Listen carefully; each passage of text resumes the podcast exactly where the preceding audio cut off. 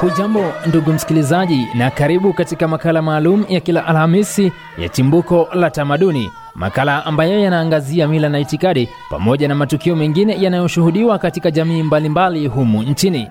Katika awamu iliyopita tuliangazia chimbuko la jamii ya Wamaasai na jinsi walifika katika taifa la Kenya kutoka pembe tofauti za dunia.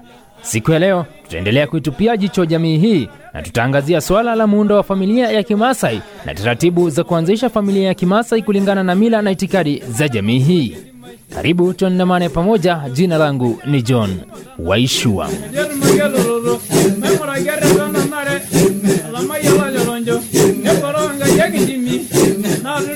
Familia ya Kimaasai kwa kawaida hujumuisha mume na mke pamoja na watoto ambao Enkai au Mwenyezi Mungu amewajalia.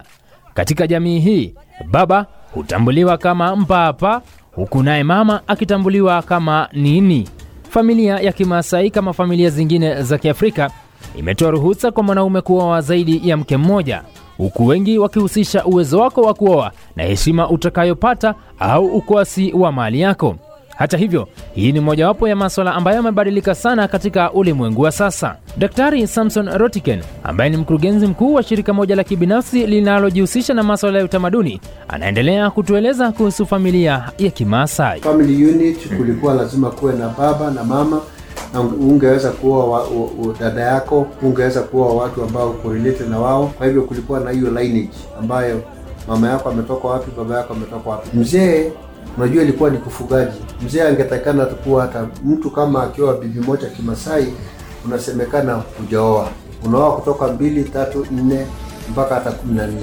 Ni uwezo wako, utajiri wako wa ng'ombe na njia yako kwa standing yako katika community. Kwa hivyo haikuwa hakuna namba ikiwekwepo. Ni utajiri wako ndio ungeweza kufanya towe zaidi. Baada ya kupashwa tohara na kutumikia jamii kama El Moran au Moran, mwanaume wa Kimaasai alipofikisha umri wa kuoa, kwa kawaida alilazimika kusubiri wazazi wake kumtafutia mke kutoka kwa familia tofauti ambayo haina uhusiano wowote wa kiukoo. Kwani katika jamii hii ni mwiko kuoa mtu ambaye mna uhusiano wa aina yoyote. Kuna njia do's and don'ts, mambo ambayo utakani kufanya. Kwa hivyo ilikuwa ni kazi ya wazee kukufundisha ujue katika clan hii naweza kupata msichana, na msichana anaweza kuolewa hapa, na wengine huwezi kuoa, na kuna wengine ukioa lazima utangulishe ng'ombe kwa sababu kuna uhusiano wa mbali ambao huwezi kujua. Wazazi walijitwika jukumu la kutafuta mke kwa mwana wao kutoka kwa familia wanayoiamini na kumjuza mwana wao kumhusu mke waliyempata.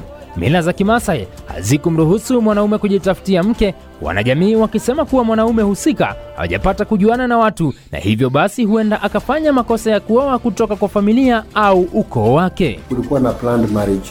Baba amejua kijana amekuwa mkubwa, ni majukumu ya baba na mama wajue kijana toa wapi.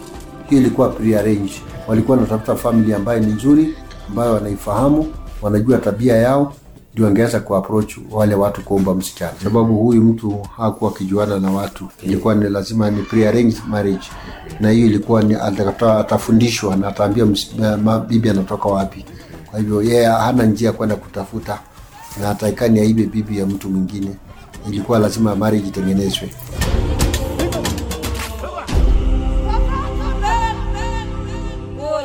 Kabla ya kuoa, mwanaume alilazimika kupitia katika kitengo cha Morans kufunzwa jinsi ya kuishi na mke na wanajamii wengine pamoja na ukoo, kwani hata mke hutoka katika kundi tofauti, huku pia akipata kufunzwa jinsi ya kuwa mtetezi na kiongozi katika familia yake. Heshima kati ya makundi haya ndiyo ilidumisha amani na umoja katika jamii. E, jamii unajua akiwa Morani alikuwa amefundishwa mambo ya kujua kukaa na family, ya kudefend family, njia kukaa na clans wa watu sio clan yako, njia kukaa na jamii yote kwa jumla. Kwa hivyo kulikuwa na social framework. Mwanaume angejua jamii ni nini. Wakijua umeweza kufahamu mambo ya jamii, kwa sababu kulikuwa na mitihani mingi ya watu kukaa na kuulizana na kuwa tayari. Kwa hivyo atakuwa ametembea katika eh, katika maeneo yote ya Wamasai. Kwa hivyo atakuwa amepata akili nyingi kwa kutembea wakati akiwa atajua mambo ya mambo ya nyumba inatakikana nini, atajua mambo ya nguo. hii yote itakuwa amefundishwa na jamii. Baada ya kupata mke anayefaa kwa mvulana wao, ilikuwa ni desturi kwa familia husika kuketi na kuzungumza kuhusu swala la kutoa mahari katika hafla inayojulikana kama engavute kwa ajili ya msichana wanayemtaka. Wazee wa jamii pia wakihusishwa, lakini mwanaume anayetafutiwa mke hakuruhusiwa kutoa kauli yoyote katika mpango huu. Kulikuwa na idadi teule ya mifugo iliyotolewa kama mahari, swala ambalo tutaliangazia kwa mapana na marefu katika makala haya hivi karibuni. Kuna standard hii, wale ng'ombe lazima walipe. Ukienda kupewa msichana, kuna ms, kuna wengine lazima watachukua msichana bila kulipa na wanapewa muda, na kuna wengine wanasema hako tayari na ng'ombe, wana exchange ng'ombe na msichana. Wasee wa jamii wanakwenda uncles na watu wengine wa karibu na wewe ndio angeza kufanya hiyo hiyo ceremony zote. Kilele cha shughuli ya kupata mke na kuanzisha familia ilikuwa harusi iliyoandaliwa ili kuashiria kwamba sasa mke mtarajiwa ameondoka kwao na kujiunga na mumewe ili pamoja waweze kuanzisha familia.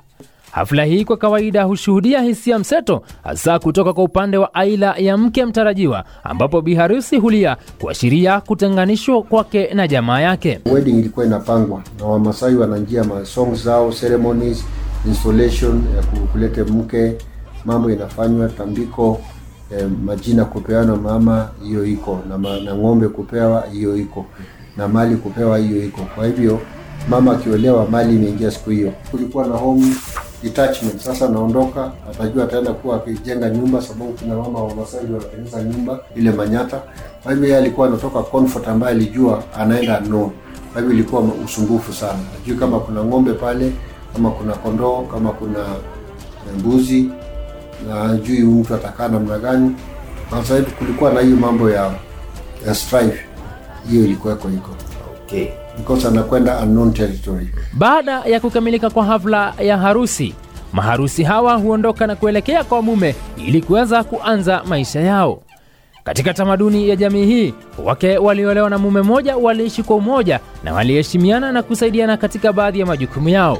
Kulingana na majukumu ambayo mke alipewa, wanajamii hawa waliorodhesha wake zao kama wana wao, kwa sababu kazi kubwa ya kina mama katika jamii hii ilihusiana na kuwatunza na kuwalea wana wao, tamaduni ambayo pia zinabadilika kila kukicha, hasa katika ulimwengu wa sasa. Mama hakuwa na majukumu zaidi ya kulea watoto na kuwa mama. Kwa hivyo yeye alikuwa jumla hiyo, kwa sababu hangeweza kwenda vita. Ha, mashauri alikuwa akitoa ndio kwa mzee, ni kweli, lakini yeye naming na grouping ako kwa watoto. La muhimu pia kujua kuhusu familia za Kimaasai.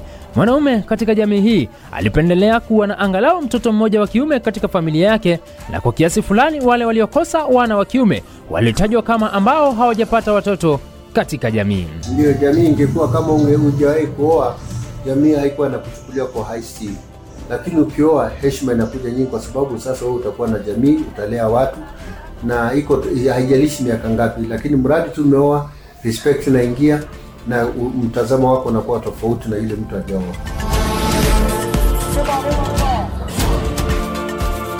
Kufikia hapo, ndugu msikilizaji, naomba kutia kikomo siku ya leo, nikitumai umepata ufahamu wa shughuli nzima ya kuanzisha familia katika mila na tamaduni za jamii ya Wamasai. Majaliwa yake Mwenyezi Mungu, katika awamu ifuatayo ya Chimbuko la Tamaduni Alhamisi ijayo, tutaangazia swala la nafasi ya wanawake katika jamii hii ya Wamasai.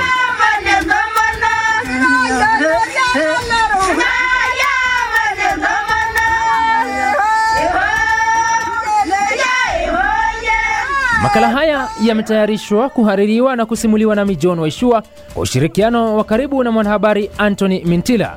Kwa niaba ya wahusika wengine wote, nasema kwaheri ya kuonana.